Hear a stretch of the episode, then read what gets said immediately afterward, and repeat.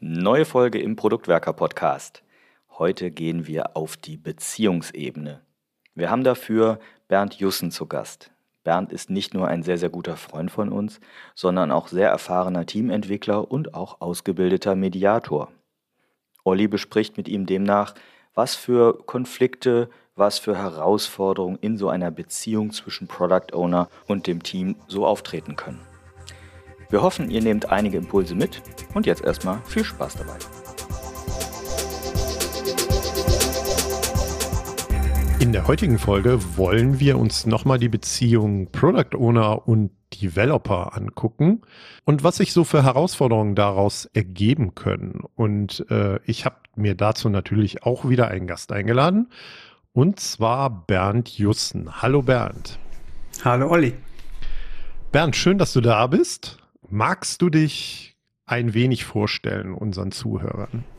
Ja, das mache ich gerne. Ja, Bernd Justen, ich komme aus Kamp-Lindfort, das liegt so am linken Niederrhein, äh, Ecke Ruhrgebiet, lebe, liebe und arbeite aber seit 2003 in Köln und bin einer von uns Fünfen hier aus dem agilen Bütchen. Der eine oder andere wird das kennen hier in Köln.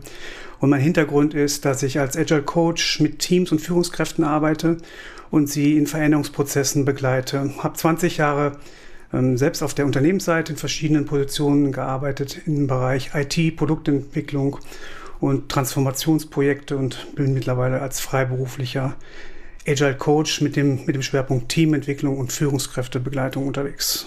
Ja, und da du ja auch bei uns im agilen Bütchen oder ich mit dir im agilen Bütchen äh, zusammen bin, kennen wir uns ganz gut und ich weiß, dass du in den letzten Jahren einige Teams begleitet hast, da auch relativ viele Retrospektiven gemacht hast. Deswegen dachten wir, dass du ein geeigneter Gast bist, um mal in die Beziehung Product Owner Developer reinzugucken. Wo können denn Herausforderungen in dieser Beziehung Product Owner Developer aus deiner Sicht herkommen? Ja, du sprichst ja in Retrospektiven. Da kommt es natürlich auf jeden Fall zutage, ähm, aber auch in anderen Meetings, wo, wo das Team und der Product Owner zusammenarbeiten. Und wenn nicht klar ist, wo will der Product Owner, die Product Ownerin denn eigentlich hin ähm, und auch warum. Und wenn das nicht besetzt ist, ähm, was ist so das, der Ausblick und die Vision und das Team kann sich damit nicht identifizieren, dann sehe ich, dass das sehr schnell ähm, zu bestimmten Verhalten führt, wo wir merken, wir kommen eigentlich nicht dahin, wo wir eigentlich auch in Scrum oder in der Produktentwicklung hinwollen, nämlich dass wir zusammen Lösungen entwickeln und, und ähm, ja, vor Hintergrund, äh, dass wir Probleme und Aufgabenstellungen lösen wollen, wirklich Ideen zusammenwerfen aus verschiedenen Perspektiven und dass das dann unter Umständen sehr einseitig werden kann. Ich hatte jetzt neulich noch einen Product Owner, der sagt, es ist immer alles so passiv im Refinement. Ähm, wir saßen dann da nur und es kam keine Interaktion das Team hat sich auch nicht wirklich zerrissen, sich einzubringen oder auch mal über den Tellerrand hinaus zu denken, obwohl ich wusste, sie haben auch Ideen und Möglichkeiten. Und das ist so eine Situation, wo ich denke, die kommt vielleicht dem einen oder anderen Product Owner auch als belastend vor, dass er oder sie immer mehr vor dem Team arbeitet und macht, aber irgendwie kommt nicht wirklich ähm, der Austausch und das zustande, was ja eigentlich damit gedacht ist. Glaubst du, dass in solchen Fällen eher sowas wie die Vision fehlt oder das Ziel, ne, wo wir als gemeinsames Team hinarbeiten sollen? Oder ist es die Kommunikation? Ich glaube, dass es von beidem was ist unter Umständen. Also in dem Fall, glaube ich, war es, dass es wirklich komplett fehlte, weil es sehr, sehr getrieben war, weil es sehr, sehr auch ähm, produktionslastig war. Und ich glaube, ähm, der Product Owner kam kaum dazu, mal so ein bisschen auch den Kopf rauszustecken. Und ich sage immer, es geht ja nicht nur darum, dass du das für dein eigenes Produkt tust. Du musst ja auch gucken, wo steht eigentlich mein Produkt im Wettbewerb im Markt? Weiß ich überhaupt, wo meine Stakeholder, meine Kunden, meine Mitbewerber stehen, angreifen und die Möglichkeiten sind, wo ich heute stehe oder wo es im, im Product Lifecycle steht? Und ich denke, das ist eine Sache, dafür muss man sich Zeit nehmen. Und das war in dem Fall nicht unbedingt da. Und zum anderen aber auch, wenn ich es habe und wenn es auch verabschiedet ist, ist es oft so, das wird, wird dann zusammengearbeitet und es gibt wirklich gute, gute Ansätze, das auch kollaborativ zu machen und ähm, mit Einbezug des Teams.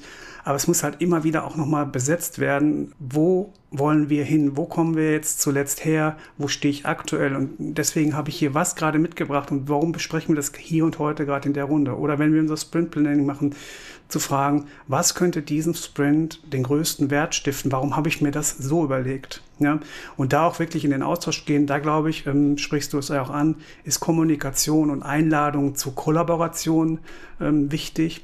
Und bei der Gestaltung dieser Termine dann auch von vornherein zu sagen, das ist jetzt hier nicht irgendwie so ein klassisches Meeting, sondern wir setzen uns zusammen. Wir machen vielleicht einen kleinen Workshop.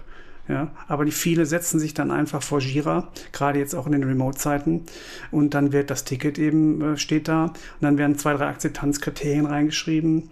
Naja, und mehr passiert auch nicht. Und dann wird geschätzt und dann ist man fertig. Aber das ist halt nicht unbedingt das, was unter Umständen nachher dem Kunden nutzt. Aber der Punkt, den du gerade, oder die Punkte, die du gerade sagtest, ne, also gemeinsam Dinge zu erarbeiten, ne? also auch über den Sinn dessen oder die Ziele dessen, was wir so äh, machen wollen, als gemeinsames Team nachzudenken und die auch zu kommunizieren, sind für dich aber Interpretation von mir, Gründe, um wirklich eine Teamidentifikation hinzubekommen. Genau, also das Team möchte halt nicht nur umsetzen oder, oder Vorschläge machen, wie was umgesetzt werden kann, das Wie, sondern sie möchten halt auch einfach verstehen, wozu, weil dann ist es erst für sie auch wirklich ähm, attraktiv und erst dann entstehen auch die Möglichkeiten, Sachen vielleicht abzukürzen. Es geht ja auch darum, ne, die, die, die äh, Menge der nicht getanen Arbeit zu, zu maximieren und zu sagen, um diesen nächsten Schritt zu tun, würde es eigentlich reichen, wenn wir es vielleicht nur bis hier machen. Oder wenn wir vielleicht nur bis zur ersten Hypothese mal was ausprobieren. Also es wird auch meiner Ansicht nach ähm, nicht genügend Zeit dann genutzt, um auch wirklich in den Research zu gehen, in die Kundennähe zu gehen. Ähm, es wird auch teilweise nicht genügend ähm, nochmal der Stakeholder oder der Kundennutzen in diesen Meetings nochmal plastisch gemacht. Also manche machen das ja mit so einem leeren Stuhl im, im Planning, das finde ich eine coole Sache. Oder diese Personas auch zum Leben zu erwecken.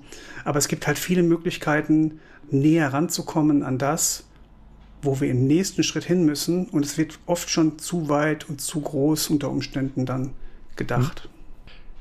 Jetzt würde ich ja die These aufstellen, wenn wir nicht ein gemeinsames Ziel haben als Gruppe, Developer oder nennen wir sie Umsetzer, ne, im Scrum-Kontext muss ja nicht zwangsläufig Software-Developer sein und Product Owner, dann würde ich die These aufstellen, wir sind gar kein Team. Wir sind halt nur eine Gruppe, die irgendwie zusammenarbeitet. Wie guckst du denn da drauf? Naja, wenn man so auf die Definition guckt, ist das natürlich das, was eine Gruppe zum Team macht. Nämlich, weil es eine gemeinsame Existenz gibt, weil es eine gemeinsame Problemstellung gibt oder eine Identifikation über eben auch ein, ein Produkt und ein, ein Ziel, was man angreifen will oder angehen will. Dadurch werden natürlich Gruppen zu Teams und das, was zwischen Teams eben in der Regel auch entsteht. Viele meinen halt, es gibt immer nur den Beziehungsaspekt, aber gerade wenn man auf den Product Owner guckt und, und äh, das, worum es eigentlich dann auch geht, also den Gegenwert für diese Anstrengungen und für den Teamprozess und die Gruppe, der muss halt jederzeit mit eingebracht werden und hilft natürlich auch unter Umständen mal in Phasen, wo Gruppenprozesse noch am Anfang stehen, wo es noch Konflikte, Konflikte gibt, auch mal wieder immer wieder Themen zu versachlichen und zu sagen, okay, wir kommen jetzt gerade hier nicht weiter, wir sind uns da vielleicht noch nicht grün, aber wir wissen doch, wir wollen im nächsten Schritt dieses Produktinkrement erreichen oder wir wollen da an der Stelle den nächsten, wir müssen jetzt irgendwie zusammenhalten. Und wenn es das gibt und es klar besetzt ist, bietet das einem Team eben auch wieder eine schöne Möglichkeit zu sagen, okay, stopp, lass uns mal wieder auf die Sachebene gehen. Spielt denn da auch so die unterschiedliche Erwartung an die Rollen, die es da so im Team gibt, aus deiner Sicht eine Rolle? Du meinst die Erwartung an den Product Owner? Ja, oder auch des Product Owners in Richtung der Developer. Ne? Man kann das ja in beide Richtungen ja. irgendwie gucken. Ne? Ja. Ist, ist auch sicherlich ein Aspekt. Ihr habt das ja schön mit eurem Poem-Model äh, mal dargestellt und veranschaulicht. Ich glaube, das hilft sehr, sehr vielen ähm, Kolleginnen und Kollegen, übrigens mit denen ich auch spreche draußen, nochmal zu gucken, wer bin ich denn hier eigentlich? Also es sind ja alles Einladungen, sich mal mit der Rolle auseinanderzusetzen, aber dann auch, ähm, wenn ich mit den POs dann im Coaching bin, zu reflektieren, ähm, wozu führt das denn unter Umständen?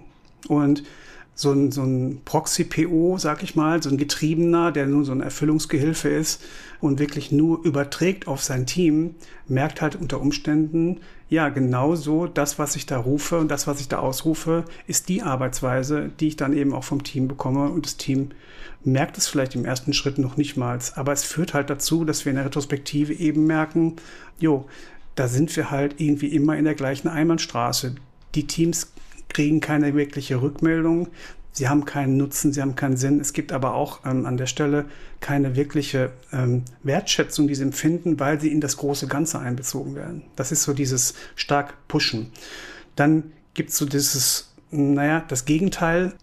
Ja, ich, ich kümmere mich irgendwie um alles und nehme denen irgendwie alles ab. Auch solche POs, die dann gerade vielleicht auch auf der Transformation sind ähm, vom Projektleiter oder aus dem mittleren Management in so eine PO-Rolle, fühlen sich halt unter Umständen für alles verantwortlich, wollen alles steuern, machen dann eigentlich viel zu viel, werden aber vielleicht auch in der Organisation, in der Hierarchie, die darüber weiterhin besteht, ähm, so wahrgenommen und auch in Anspruch genommen und finden dann unter Umständen nicht den Shift im Team zu sagen, so, jetzt wenden wir uns hier auf Augenhöhe wieder mal zu Aufgabenstellungen, die wir zusammen lösen wollen. Und das sind Rollenkonflikte, die dazu führen, dass sich bestimmte Dysfunktionen einstellen oder eben auch bestimmte Sachen, die dem Produkt gut tun würden und der Strategie gut tun würden, einfach nicht weiterkommen.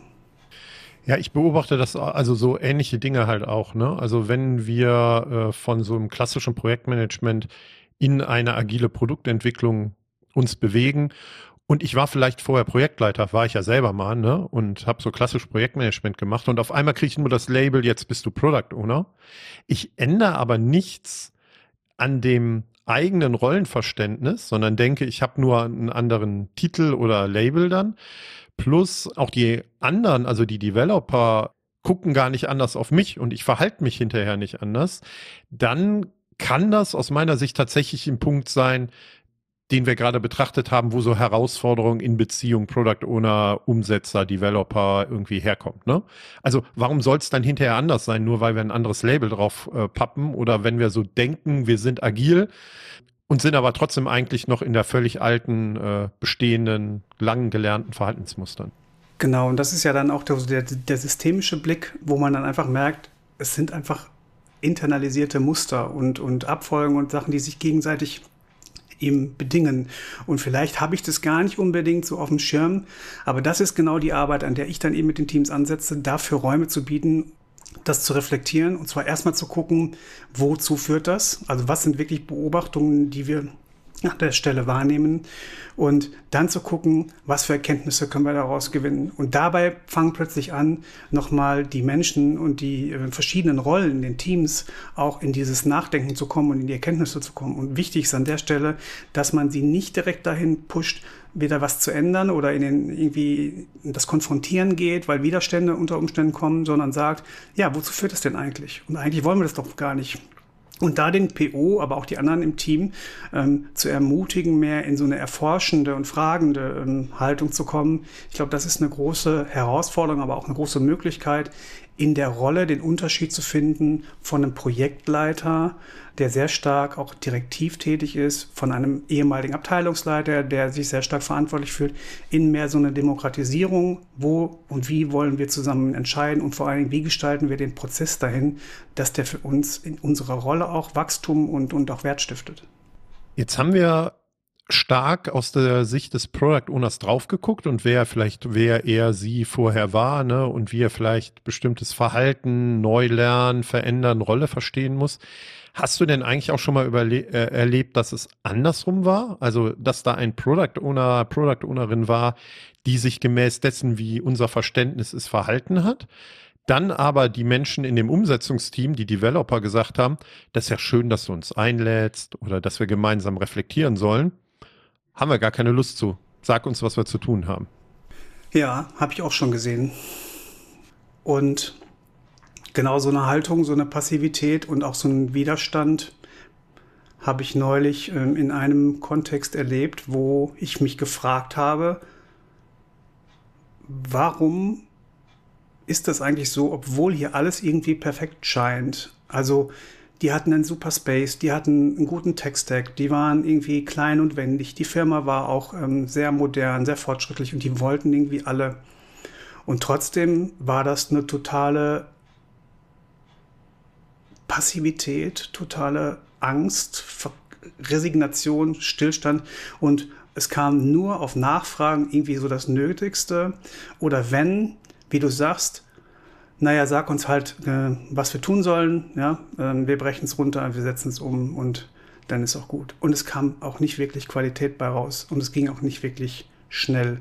Und es war Dienst nach Vorschrift. Und genau so eine Haltung, es muss jetzt nicht so drastisch sein, ähm, kann sich halt dann einstellen, wenn sich Systeme oder, oder Teams über eine längere Zeit entweder daran gewöhnt haben, dass sie eben alles vielleicht vorgekaut kriegen oder vielleicht ist es auch ein PO, der sich sehr stark einmischt, äh, der sehr stark vorgibt, der vielleicht aber auch in der Klärung äh, mit seinem Stakeholder, seinem Kunden nicht wirklich entsprechend aufgetreten ist, Lösungsräume zu gestalten, sondern wirklich nur gesagt gekriegt hat, nee, mach den Button grün und dann wird das schon äh, sein, wenn das Team sich wünscht, wie könnt ihr Ideen entwickeln, damit wir die Conversion um 1,8 Prozent steigern. Aber worauf ich hinaus wollte, war, dass es halt ein sehr, sehr dysfunktionales Umfeld war. Also das war wirklich schon toxisch. Und man merkte einfach, hier ist so ein, so ein na, man sagt immer so ein Pink Elephant im Room. Und hier bewegt sich eigentlich gar nichts. Und da ranzukommen, das hat dann doch nochmal ein bisschen Arbeit bedeutet. Und da habe ich zum Beispiel dann auch erstmal mit ähm, retrospektiven, artigen Formaten angefangen und mit Einzelgesprächen begonnen. Und dann haben wir gemerkt, oh, da gab es aber ganz viel Unsicherheit, es gab Hidden Agendas, es gab wenig Wertschätzung und ähm, in diesem Umfeld wächst halt nichts. Und deswegen hat es dazu geführt, dass eben der PO sich da teilweise sehr engagiert hat und teilweise abgearbeitet hat, aber das Team hat halt wirklich gar nicht, ist gar nicht eingestiegen. Ja, spannend, dass du das so sagst, weil ich glaube nämlich auch, dass es nie entweder die eine Rolle oder die andere Rolle ist, ne? Und auch nie die zwei Rollen, sondern genau wie du es gerade auch dargestellt hast, der wahrscheinlich dann der Kontext, in dem ich mich bewege und all diese Dinge. Und dass ich wesentlich ganzheitlicher darauf gucken muss. Du hast auch das Thema gerade Retrospektive in den Mund genommen, ne? Also und über Retrospektiven gesprochen. Sind bei dir immer alle Product Owner in den Retrospektiven mit dabei? Ja, in, ja? der, in der Regel. Also ich hatte auch schon Situationen, wo das Team gesagt hat, wir möchten mal gerne ohne Product Owner eine Retrospektive machen. Dann gilt es auch, da zu vermitteln und ähm, das klar zu machen. Und da vertrete ich dann eben natürlich auch die Belange des Teams. Aber ansonsten gehört für mich der, der Product Owner einfach auch ganz, ganz selbstverständlich dazu. Denn er sammelt ja auch Informationen und er hat ja die gemeinsame Zeit eben genauso gehabt und erlebt. Und deswegen halte ich es für extrem wichtig, ähm, diese Sicht auch beim Reflektieren der Zusammenarbeit immer wieder mit einzubringen und auch das Was mit einzubringen, werden wir ja im Review auch sagen, wir gucken nicht nur auf das Increment, sondern sagen, teilen auch an der Stelle und speichern aus, was haben wir denn gelernt? Also ich halte das für einen total wichtigen Aspekt, den Product Owner da aktiv mit einzubeziehen. Wie guckst du denn darauf, wie die Themen, die so eine Product Ownerin, Product Owner mit einbringen, welche Gewichtung die haben für das gesamte Team? Ne? Also, weil ich manchmal beobachte, ich komme dann dahin und vielleicht habe ich ein, ein, ein Scrum-Team von acht Menschen. Jetzt kommt ein Product Owner, eine Product Ownerin und bringt auch ihre Themen mit. Manchmal haben die Developer in meiner Wahrnehmung andere Themen, ne? Und ich bin bei dir, dass beide Themen wichtig sind. Aber wie gehst du damit um, äh, mit dem, mit der Unterschiedlichkeit der Themen, die vielleicht aufkommen kann? Also erstmal liebe ich die Unterschiedlichkeit der Themen, weil ich einfach interessiert bin an den, an den Menschen und an dem System und an was führt zueinander. Ich glaube, da haben wir uns ja auch schon darüber ausgetauscht, dass uns das einfach wichtig ist, diese systemische Sicht um, ähm, zu haben wenn man jetzt rein aus einer Themensammlung guckt, könnte man sagen, na ja, jeder bringt seine Themen mit und dann machen wir irgendwie ein Lean Coffee und ein Voting und dann ähm, demokratisieren wir das und dann haben wir eine Agenda. Das ist aber in der Regel nicht mein Ansatz. Deswegen bleibe ich halt auch sehr, sehr ähm, oft in dieser Fünf-Phasen-Struktur, ähm, die wir nun alle kennen aus Retrospektiven. Und mir ist es wichtig, in dieser zweiten Phase alles, was das Bild des Teams in der zurückliegenden Iteration ausgemacht hat. Alle Mosaiksteinchen zusammenzusammeln und erstmal nur zusammenzusammeln. Also habe ich Fakten, habe ich Daten, habe ich einen Sprintreport, welche Kanban-Metriken kann ich zu Rate ziehen, wo gibt es irgendwelche einen Index, den ich vom letzten Mal noch habe, Hypothesen und so weiter. Aber auch, wie ist es uns denn ergangen? Damit fange ich auch schon beim, beim Check-in an, dass ich sage, mit welchem Gefühl, mit welchen Gedanken kommst du heute hin? Und daraus sammeln wir ein Gesamtbild. Und jeder hat natürlich, wie du sagst, seine Themen und seine Interessen und seinen, seinen Schwerpunkt. Und wir gucken auch, dass wir das vorne gut vereinbaren und wahrnehmen. Aber wir erarbeiten dann zusammen auf ein großes Bild und dann merken wir, wie es uns damit geht. Und diese Frage, wie es uns damit geht und was wir daraus lernen, das ist die Frage, die ich auch immer wieder erlebe, der wird nicht genügend nachgegangen. Weil ich kann mein Thema haben oder ich kann erst noch auf mein Thema kommen während genau dieser Phase. Und eine Retrospektive kann auch erstmal nur so weit gehen, dass wir sagen, wir haben alle wahrgenommen, wie es uns mit diesem Bild geht, was wir da zusammengesetzt haben. Wir müssen das noch nicht lösen. Aber jeder sagt mal, was für ihn dahinter steht und was für sie wichtig ist an der Stelle. Und ich glaube, darüber kommen wir dann eher zu einer Wahrnehmung. Ähm, und ein PO hat für mich genau die gleiche Gewichtung und genau den gleichen Stellenwert wie das Team. Und natürlich gibt es Themenschwerpunkte. Wenn wir merken, wir haben zum Beispiel längere Zeit die technische Basis, den Unterbau äh, vernachlässigt, wenn ich merke, wir haben oft Lösungen auf, auf äh, zu, zu Lasten äh, der, der, der Architektur, der Stabilität äh, umgesetzt, dann sind das Sachen, die muss man einfach ähm, entsprechend auch dann wahrnehmen und mit priorisieren. Aber ansonsten geht es erstmal darum zu sagen, wozu führt das hier in unserer Zusammenarbeit? Und da behandle ich eigentlich alle gleich und lade alle auch ein. Und da gilt es eben auch zu aktivieren. Ich arbeite in den letzten fast zwei Jahren ausschließlich mit ähm, virtuellen Retrospektiven, Formate zu finden und Einladungen auszusprechen, um genau das dahinter und den Zusammenhang sowohl aus Sicht des, des Teams als auch natürlich aus Sicht des ähm, Produktverantwortlichen mit einzubringen. Finde ich spannend. Ist denn da deine Beobachtung auch, wenn man tatsächlich erstmal die sehr subjektive Sicht auf die Fakten irgendwie miteinander teilt und dann vielleicht auch, so hatte ich dich jetzt verstanden, auch wie es einem damit geht, ne? also wie man das bewertet und der Product Ownerin, der Product Owner, die Product Ownerin machen das, dass dann mehr Verständnis und Nachvollziehbarkeit in dem restlichen Team für die Belange des Product Owners entsteht? Würdest du das sagen?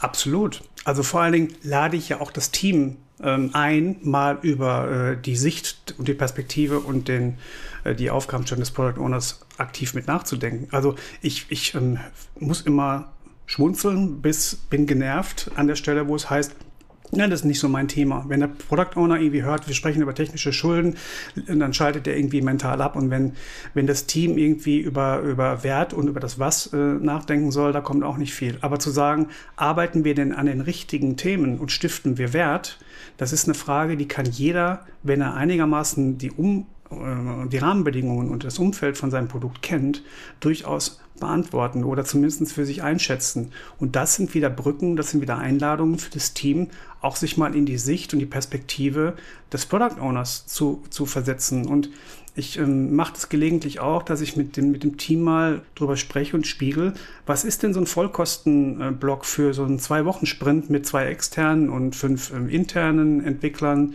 und was, was, was haben wir denn heute und in diesen äh, Wochen so an Gegenwert geliefert? Also mal auch ein bisschen mehr so die, die betriebswirtschaftliche und kaufmännische Sicht reinzubringen. Und das sind Möglichkeiten, wo die absolut auch anschlussfähig ähm, diskutieren können und äh, das zu aktivieren und irgendwie am, am Leben zu äh, halten und zu visualisieren, ähm, hilft Teams dann eben durchaus auch diese Perspektive des Product Owners einzunehmen. Hm. Aber das wirst du sehr wahrscheinlich nicht nur in Retrospektiven machen, ne? Also so dann in deiner Rolle, wo ich so ein bisschen zu dem, zu einem weiteren Punkt komme, wenn wir geguckt haben, wo kann das herkommen, ne? Und ein bisschen auch, wie können wir damit umgehen. Ich würde gerne die Brücke oder den, den, den Schritt machen, auch für die POs. Ähm, wie gehe ich denn mit solchen Herausforderungen um, die wir anskizziert haben? Ne? Also was gibt's dann da vielleicht auch noch für zusätzliche Möglichkeiten jenseits der Retrospektive? Was ist so deine Erfahrung, wie man nach vorne gucken kann oder gucken kann, äh, wie man in der Zukunft Dinge anders gestalten kann, die Herausforderungen angehen kann? Also ich habe gerade zwei Kunden, wo ich mit dem PO montags und freitags jeweils einen kurzen Check-in und Check-out mache. Ich glaube, du machst das ja auch ähm, gerne, dass du dich hinsetzt und einfach mit dem PO, mit deinem Coachie oder der Produktownerin besprichst, wo steht sie gerade, was hat sie beobachtet und ich habe in der Zeit ja auch beobachtet. Und ich versuche eben Fragen zu stellen, wo sie sich einfach nochmal so ein bisschen frei denken kann. Und im Coaching können wir halt schön sehen, was war denn da neulich im Refinement, wo du gemerkt hast, das, das, war wie im Schlafwagen. Da, da sind sie irgendwie überhaupt nicht aus der Hütte gekommen. Warum, was glaubst du, warum das so war? Was könnten Gründe sein? Und dann muss sie halt selbst drüber nachdenken und dann gehen wir halt nochmal so ein bisschen zurück und beobachten. Und in dem Coaching wird klar, ah, das hätte ich vielleicht mal schon vorher vorstellen können und einladen können, dass sie sich mit dem Thema auseinandersetzen. Also ähm, sie hat dann später zum Beispiel immer den Scope für, den, für, den, für das Refinement schon mal einen Tag vorher verschickt und oder denen nochmal erklärt und schon mal ein, zwei Fragen gestellt. Kommt bitte mit, mit einer Frage und mit einer Erkenntnis schon mal zurück, damit wir schon mal in den Prozess einsteigen. Nicht nur, ah, welches Ticket machen wir jetzt in Jira auf. Aber dieses Reflektieren, wozu es führt, ist halt außerhalb der Rituale und außerhalb der ähm, Termine nochmal hilfreich. Und wir versuchen es manchmal auch ähm, direkt nach dem Termin, nach dem Refinement, nach dem Planning zu sagen, wie war das jetzt gerade? Oder im Planning, hast du wirklich den Einstieg da genutzt, nochmal zu sagen, was hat sich ähm, auf, dem, auf dem Weg zu einem Product Goal ergeben? Wo haben wir neue Erkenntnisse? Wo will ich mit euch hin? Was ist mir wichtig? Wo brauche ich euch? Also das muss man halt oder kann man halt auch zwischen den, zwischen den Terminen und Meetings gut besetzen. Und natürlich, das ritualisiert die Kommunikation, aber das ist halt nichts, was nur dann an der Stelle stattfindet, sondern ich glaube, es ist eine Begleitung und immer sehr, sehr nahes Feedback geben in dem Moment ist was, was wir auch immer machen. Wir versuchen die Termine fünf Minuten früher zu beenden, um dann nochmal auszuspeichern. Guck mal, mit Blick auf das, wofür war dieses, dieses Meeting eigentlich gedacht? Meinetwegen jetzt ein, ein Refinement. Ja, gibt es etwas, was ich heute neu gelernt habe? Und welchen Nutzen ziehe ich daraus und was können wir vielleicht beim nächsten Mal besser machen. Also es sind auch irgendwie Mini-Retrospektiven, sag ich mal, ähm, wo wir immer nah am Kontext äh, Feedback geben, denn das ist auch was, wo ich die Teams ermutige. Wir arbeiten ja jetzt auch sehr viel mit, mit Kanban viel schneller, viel früher ähm, in, den, in den Austausch zu gehen und auch in, den, in das Feedback zu gehen, nicht zwei Wochen zu sammeln und dann zu sagen, das ist mir alles noch aufgefallen. Ach ja, stimmt, das, das fällt mir auch noch auf. Und das in mehr so ein Selbstverständnis und einen Dialog zu bringen, da unterstütze ich Product Owner ähm, und versuche auch Einladungen äh, an der Stelle auszusprechen. Ja, es ist super, dass du das so erzählst, weil da kann ich auch noch ein äh eine Erfahrung teilen. Also ich habe mal mit einem Team zusammengearbeitet, die dann irgendwann tatsächlich das, was du gerade beschrieben hast, einfach eingefordert haben. Ne? Also wo dann zwei Leute aufgestanden sind und haben gesagt, warum sollen wir jetzt, wenn wir dieses Thema haben, zwei Wochen lang warten, damit wir dann in der Retrospektive darüber reden? Lass uns doch jetzt reflektieren und überlegen, was denn eine gute Lösung oder nächster Schritt irgendwie sein könnte.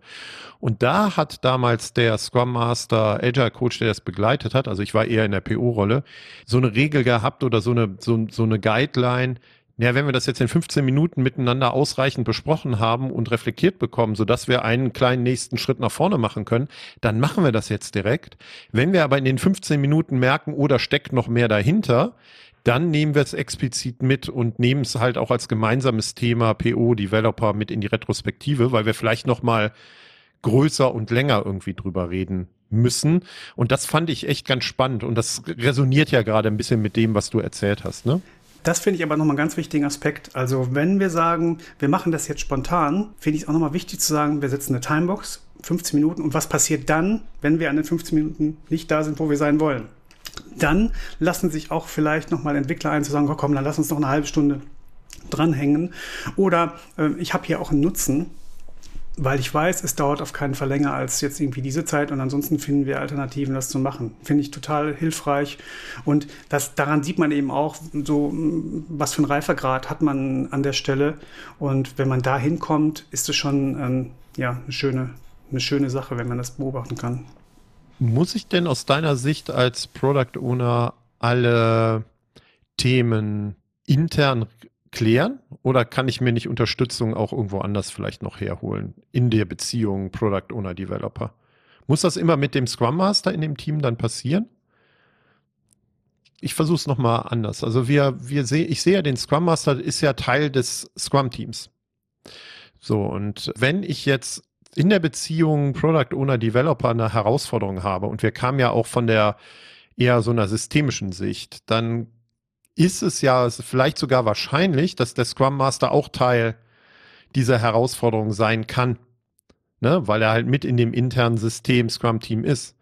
Das heißt, wir haben jetzt sehr viel darüber gesprochen, was wir intern machen können und wie wir mit uns selber in dem Scrum Team für Besserung dieser Herausforderung sorgen kann. Meine Frage zielte so ein bisschen ab in die Richtung, macht das Sinn, dass das immer nur innerhalb des Scrum-Teams passiert? Oder sollte ich mir als Product Owner vielleicht manchmal nicht auch andere Unterstützung suchen? Ja, durchaus. Also das ist ja auch oft Resultat eines Coachings, dass man genau diese Sachen einfach mal frei denkt, klar denkt und, und ähm, überlegt, wie komme ich denn dahin? Also wenn ich merke, dass ich einfach an bestimmten Schnittstellen zum Beispiel nicht genügend aktiv bin oder nicht genügend ähm, dafür sorge, dass wir die richtigen Informationen haben, störungsfrei arbeiten können und und und, dann kann es ja durchaus hilfreich sein zu sagen, ich gehe einfach da mal ne, im Rahmen meines Stakeholder-Managements aktiv auf bestimmte Leute zu oder suche mir Möglichkeiten, mit denen in Kontakt zu treten, in Kommunikation zu treten.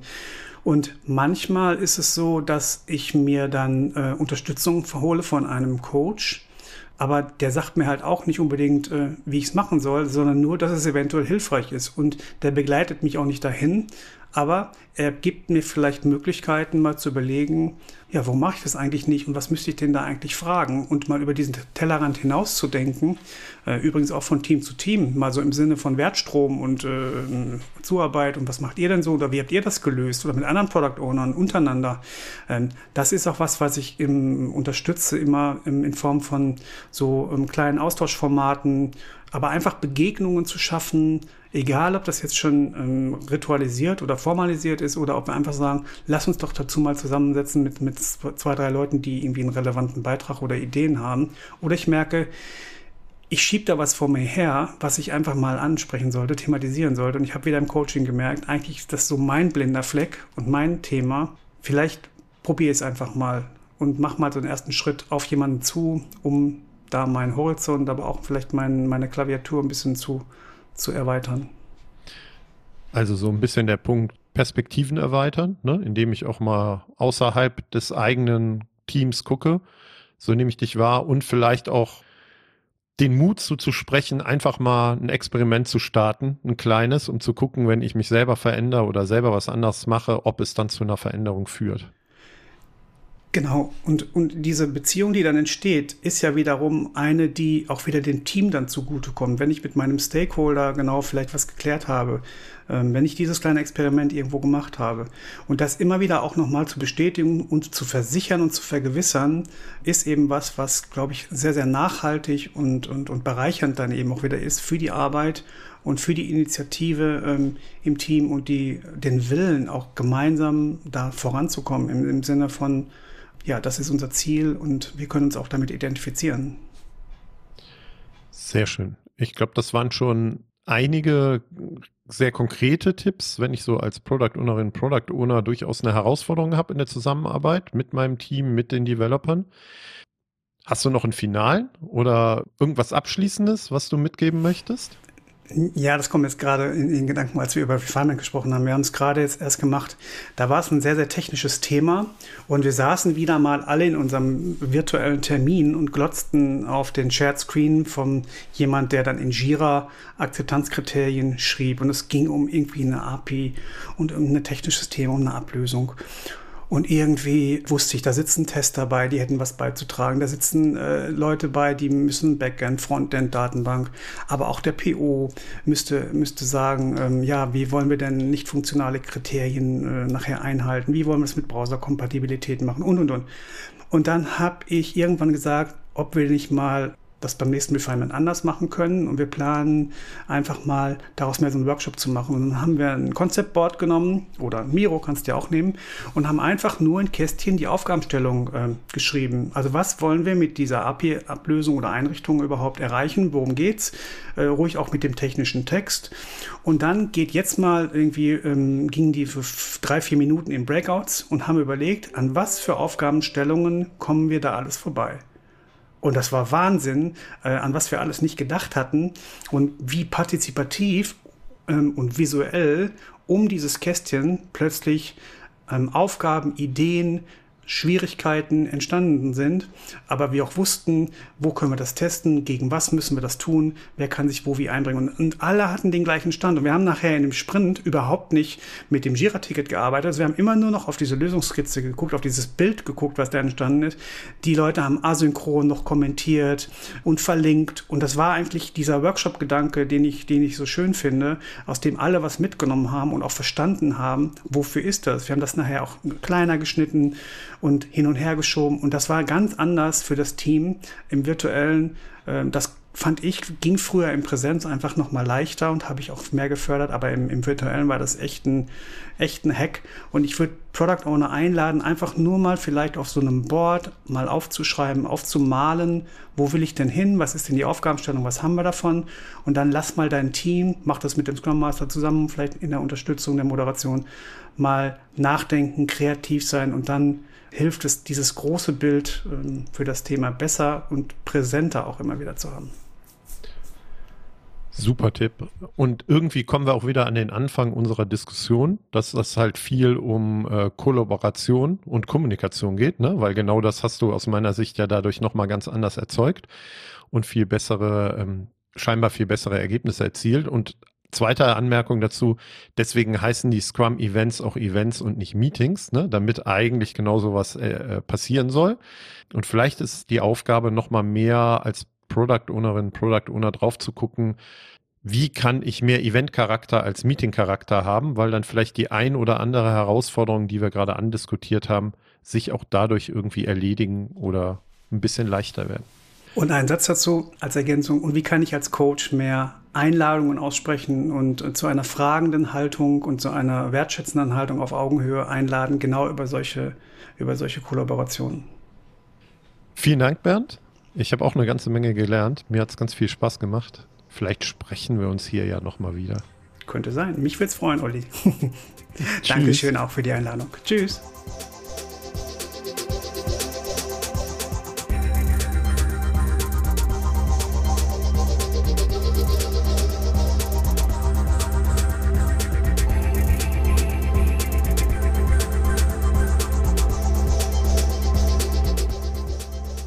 Hoffen, dass euch diese Folge gefallen hat und dass ihr den ein oder anderen Impuls daraus mitnehmen konntet.